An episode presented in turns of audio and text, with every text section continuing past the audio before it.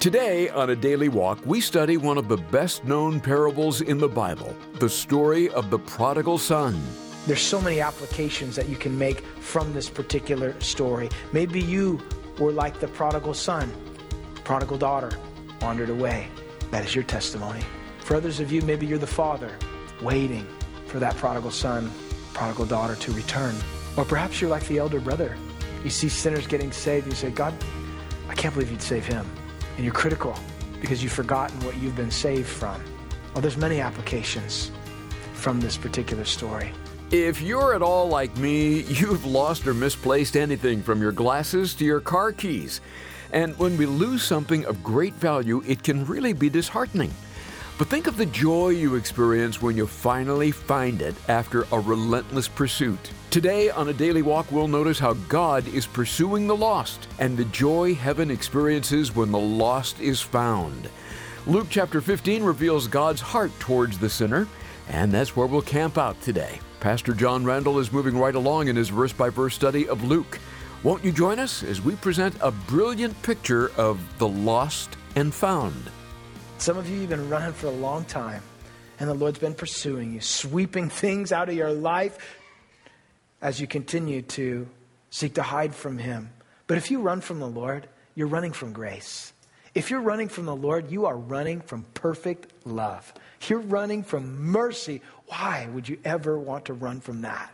God loves you perfectly, completely. Don't run from Him, run to Him. And so this woman searches, and notice she finds it. And when she finds it, verse 10, she said, I say to you, or actually she told all of her friends they rejoice. And Jesus said, just the same way that she rejoiced, likewise, I say to you, here it is again, there is joy in the presence of the angels of God over one sinner who repents. Make a note of that. It says one. Twice. The Lord points that out. And I, I think there is reason for that, and I want to make the emphasis here and a personal application over one sinner. Sometimes we make the mistake of thinking that our evangelistic efforts are not as productive or fruitful if only one person gets saved. We tend to think in terms of untold thousands being saved. And if, if it's just one person, well, you know, it's cool. Poor Pastor John. I mean, only one person came up. I feel bad for him, you know. He really needs the gift of evangelism. Perhaps that is true. But, but, but, but the other part is true too. There's a, when one person one soul gets saved. All of heaven rejoices. Let me tell you something. The Lord really liberated me on this point. In the first church that I pastored and planted, when we weren't renting out stadiums to fill them up. I mean, we could barely rent the recreational facility that we were in. And there's 20 people in a room and you're thinking, I don't know if I should throw the net out today. You know, I see these people. I don't know if anybody's not a Christian. I don't know if I want to do this. And what's going to happen? I, all these things in my mind. If oh, ah, no one's going to get saved, no one's going to come forward, no one's going to. You know, I'm thinking, why am I doing this? But you know what? By the grace of God, on Easter Sunday, that first recreational service we had, threw the net out, and the first two people to raise their hand were husband and wife, who are our next door neighbors that we'd invited to church. They still walk with the Lord today. They still serve the Lord in the church where they got saved at. And you know what? I never again devalued one soul. So valuable that Jesus died for, and so much of a blessing that all of heaven rejoices. Don't think that your religious, or your, I should say, your, your evangelistic efforts are meaningless. If one person is saved, it's valuable. And we need to remember that in whatever we do, whether it's multitudes or whether it's handfuls or it's one person it's all valuable to God and important. And when a sinner repents who's living in sin and turns to God, all of heaven rejoices. Well, having discussed the lost sheep, looking at the lost coin, now we talk about a lost son coming home. And of all of the 40 or so parables that Jesus told, the parable of the lost son or the prodigal son, as many have referred to it, has been called the crown of the parables. It's one thing to lose a sheep, it's another thing to lose a coin. But if you lose a child, that's frightening. You parents, I don't know if you've ever misplaced your child, lost them in Walmart, only to find them hiding under the clothes, or in Disneyland, or at the beach. or anywhere. There's nothing more frightening if you misplace your child or they wander off and they're lost. I remember one time receiving a phone call from my wife when our eldest son was missing. I was working at a church right down the street from where we lived, and she called me frantic, crying, I can't find Jacob. What do you mean you can't find him? Come home. So I got in my car, I drove home, and I was just praying, crying out to God the whole way, Oh, Jesus, please, please. I mean, because the worst thing comes into your mind. And, and we didn't live in the best neighborhood. So you just think of, you know, I seen that one shady neighbor. I wonder if, and you just start, you just, it just rolls. And I got up to, to the house, ran in the door, and there was my wife with my son. And I grabbed hold of him. I just started bawling. And the first thing is, where were you? You know. But you're just so happy that you found them. Turns out the boy was in the backyard, hiding behind a tree, while his mother was running up and down the street, screaming his name. We found him. I was so thankful. You know, the next child came along and it was like, you know, you have one child, you got one child that's attached to your hip, and then you got the other one that just takes off. Doesn't, I don't care where we are, just run. Like, where did, oh my goodness, he's falling down the escalator. Grab the boy. And so, you know what? I would always, I would always make fun of those parents that had those leashes on their kids. Seriously? Is your child a dog? Why do you put that on him? But you know what? I must confess, I got a happy harness. We put it on the boy. You know? Going to the airport and be like, get, you know, back here. Sit, you know? It was so horrible, but, but I love my child. I did not want to lose them. And they make them all cute, you know, with animals, so it makes it look less like a leash and more like a part of the outfit. Anyhow, we don't have to use those anymore, but, you know, back in the day. But the story of this lost son I got a picture of my son with a happy harness. It's kind of funny right now. I don't even think it's called that. I just made that up. But anyhow, not about him wearing it, but about the, t- the name of the happy harness. Anyhow, moving on. This story is about a lost son who made some poor decisions in his life that led him away from those that loved him. And it's a story of someone taking what's been given to them and wasting it. But it's also a story of forgiveness, of redemption, and of a second chance, the grace of God. It says in verse 11 Then he said, A certain man had two sons, and the younger of them said to his father, Father, give me the portion of goods that falls to me. And so he divided to them his livelihood. And not many days after, the younger son gathered all together, journeyed to a far country, and there wasted his possessions with prodigal living. This son, who worked for his father, eventually, when his father would die, when he would pass on, what belonged to the father would then be given as an inheritance to his offspring. But this child, this young man, said, I want what I want and I want it now. Give me what belongs to me. And the father, in his permissive will, gave to his son what he asked for. There are some people today that are demanding from God, I want what I want, and I want it now. I don't want to wait till I get married. I don't want to wait till I, and you could fill in the blank. I want what I want now. And so, in his permissive will, people can end up taking something that could be the worst thing for them. God's not going to force his way into your life. So this son gets all of his possessions, and there is an ulterior motive here. There is something that he does not many days after he takes everything that he has. And it seems to imply that he's been planning this. All I need is a little bit of cash, and I'm out of here. And he takes all that he has, and he goes away to a far away country. Why? So his father can't see him. And he, he begins to take all the blessings that he'd received, and he wastes every part of it. He blows it all with prodigal living, wasteful living. We'll come to find out later on in the chapter that his brother will know about what he was doing. He wasted his, all of his father's livelihood with harlots. I mean, just miserable wreck of a life, thinking that he's going to be satisfied. But then we find, notice what it says next. It says that in verse 14, but when he had spent all. there arose a severe famine in the land, and he began to be in want. That is always the case.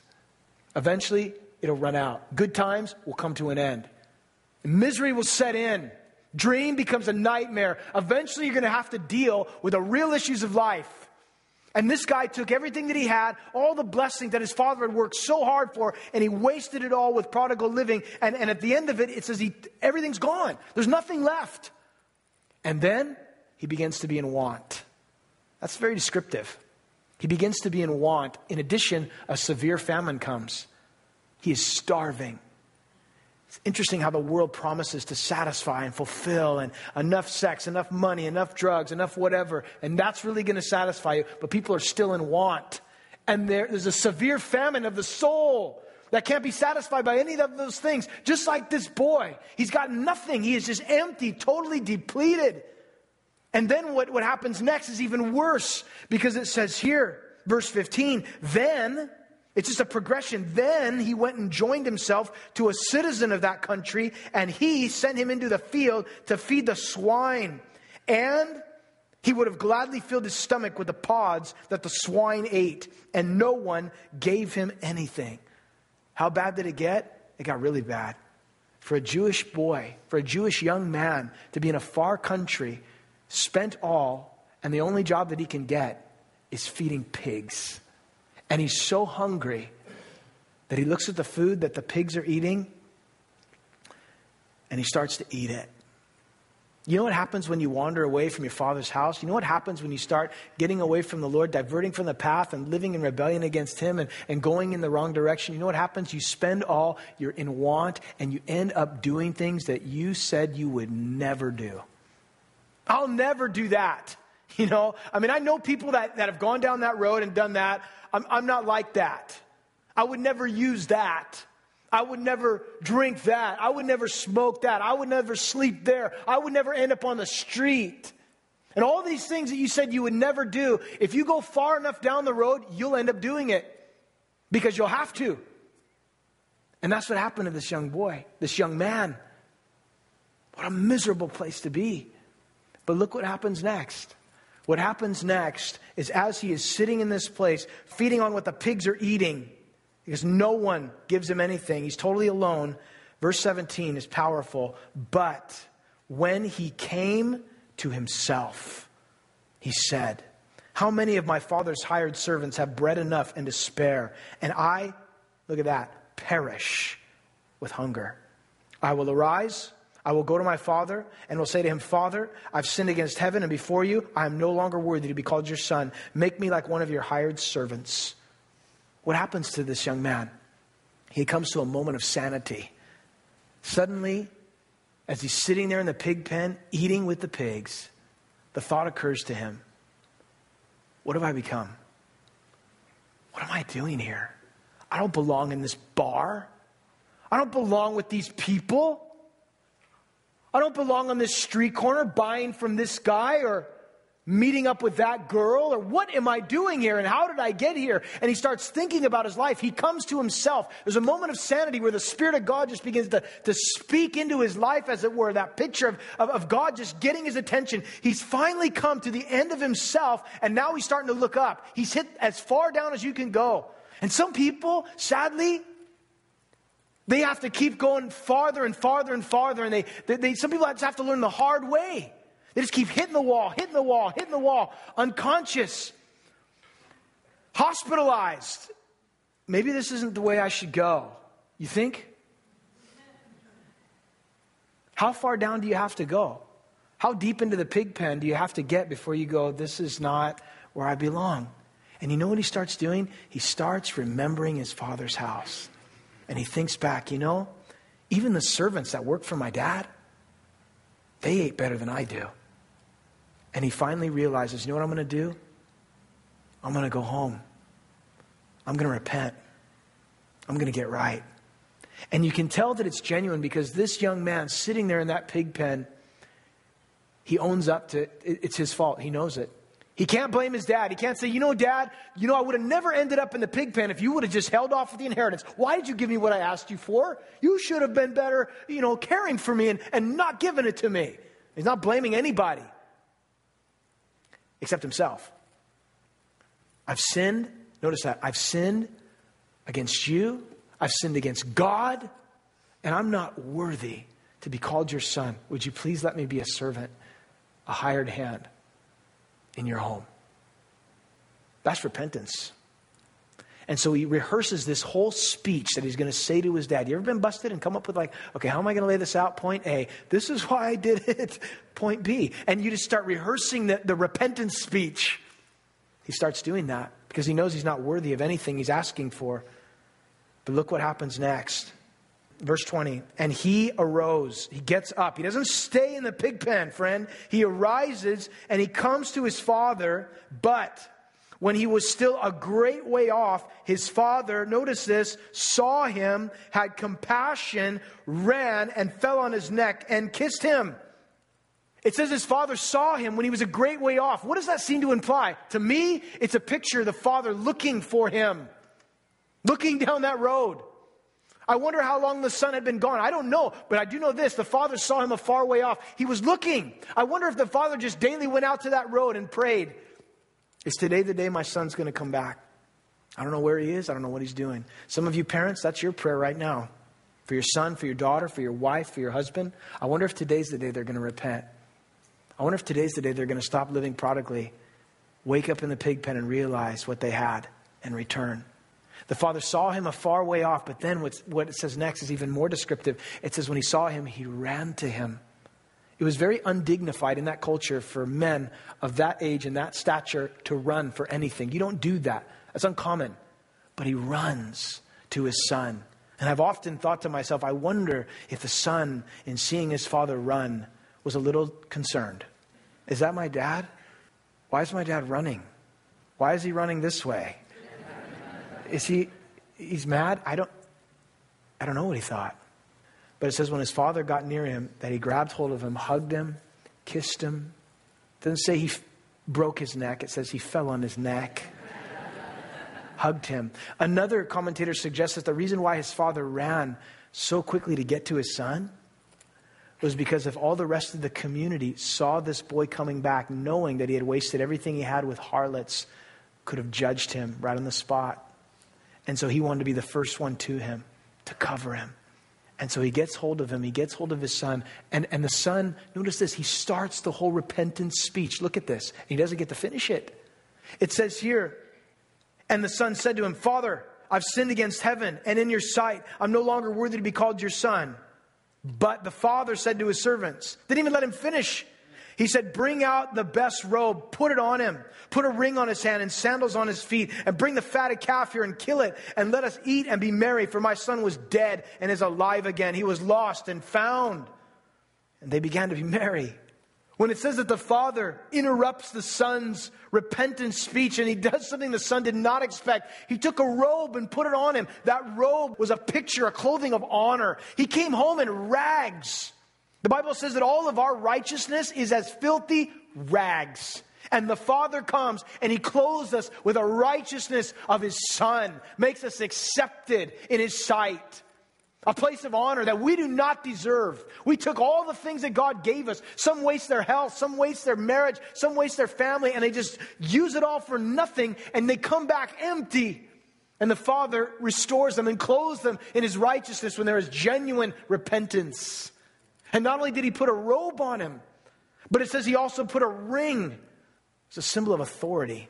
And he put sandals on his feet because slaves, they wore no shoes. His son came home a slave. And his father said, No, no, my son's not a slave. My son is free. Put shoes on his feet. And then he took the fatted calf, and, and it's emphasized the fatted calf more than once. That's the big one, man. You, the fatted calf is for, I mean, this is for really important parties quinceañeras and things like that. You hold a fatted calf for the real important bar mitzvahs. I mean, the fatted calf, bring it out. And let's rejoice because my son was dead and now he's alive. My son was lost and now he's found. The interesting thing is, as everybody's rejoicing, there's somebody else in that story that wasn't rejoicing. In verse 25, the older son was in the field and he came and he drew near the house. He heard music, he heard dancing. And he called one of the servants and asked, what these things meant. And he said, Your brother has come, And because he has received him safe and sound, your father has killed the fatted calf. But he was angry, and he wouldn't go in. His father came out and pleaded with him. And so he answered and said to his father, These many years I've been serving you. I've never transgressed your commandment at any time. And yet you never gave me a young goat that I might make merry with my friends. But as soon as this son of yours came, who has devoured your livelihood with harlots, you killed the fatted calf for him. And he said to him, Son, you're always with me, and all that I have is yours. But it was right that we should make merry and be glad, for your brother was dead and is alive again, and was lost and is found. The elder brother in the story, perhaps a picture of the Pharisees. This man, they said, receives sinners and eats with them. He makes merry with them. The elder brother, seeing the younger brother repenting and coming back, did not rejoice, was critical, would not participate, much like the Pharisees, would not participate, would not engage, would not rejoice over the lost sinners that were saved. There's so many applications that you can make from this particular story. Maybe you were like the prodigal son, prodigal daughter wandered away. That is your testimony. For others of you, maybe you're the father waiting for that prodigal son, prodigal daughter to return. Or perhaps you're like the elder brother. You see sinners getting saved, and you say, God, I can't believe you'd save him. And you're critical because you've forgotten what you've been saved from. Oh, there's many applications from this particular story. And whatever place that you find yourself in, I encourage you to respond as the Spirit of God speaks to your heart. Maybe, maybe you need to return. Maybe you're the prodigal son. Maybe you've been running from God. Maybe you've been wasting what God's given you. And you're in a faraway country or you're doing things secretively and you think nobody knows about it. Listen, God knows about it. God's well aware of it and He's waiting for you to return. He wants to restore you, He wants to forgive you. Maybe you're ashamed. But I pray today that the Spirit of God is so moved that you would come to your senses. You would realize the pig pen that you're in. And you would come back. Everything, everything that this young man wanted, he always had. He went out to try to find it, and he came back empty. Everything he wanted was right there in his father's house. You don't need to go anywhere else. The Lord has it all. All things that pertain to life and godliness, they are found in him. You've been listening to a daily walk with our pastor and teacher, John Randall. We're going through the Gospel of Luke right now. To get the CD that contains today's message for a cost of $5, go online to adailywalk.org or call us at 877 242 0828. That toll free number, once again, 877 242 0828. We also house our recent programs at adailywalk.org, and you'll find them on our mobile app as well. Do a search for Calvary South OC and download it for free today. Hi, this is Michelle Randall with some exciting news about my new 366 day devotional, A Daily Walk for Women. You know, it's my prayer that these words from my personal devotional life will encourage you in this season that you're in and throughout the year. It's my hope that this devotional will really prime the pump and get you moving in the right direction each morning and be sort of like a pep talk from your personal cheerleader. I pray that you enjoy this labor of love as you look to Jesus each day. Request a daily walk for women for the special price of $15 when you call 877 242 0828 or go online to a adailywalk.org. Please remember, it's your generosity that helps us remain a biblical voice on stations like this one all across the nation. With your help, we're delivering God's good news at a critical time in human history. No gift is too small to be used by God in great ways. Again, our number is 877 242 0828 or you can donate online at adailywalk.org. You know, we're reminded on a continual basis that the Lord is doing great things through the radio and the internet today. And maybe He's doing something amazing in your life. We want to hear about that. Pastor John would be very encouraged by what you have to say. Write to us today by email at a daily walk at gmail.com. That's a daily walk at gmail.com.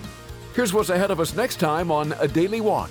The Bible says this To whom much is given, much will be required. If God has entrusted you with something, you are responsible for what He has entrusted you with. And you will, at one point in your life, give an account for all that He's entrusted to you. And we won't be able to blame somebody else. Well, it's their fault. I didn't. No, it's I've been entrusted with it. It's my responsibility. We are accountable. Be encouraged to lay up your treasures in heaven as you join us tomorrow for a daily walk with John Randall.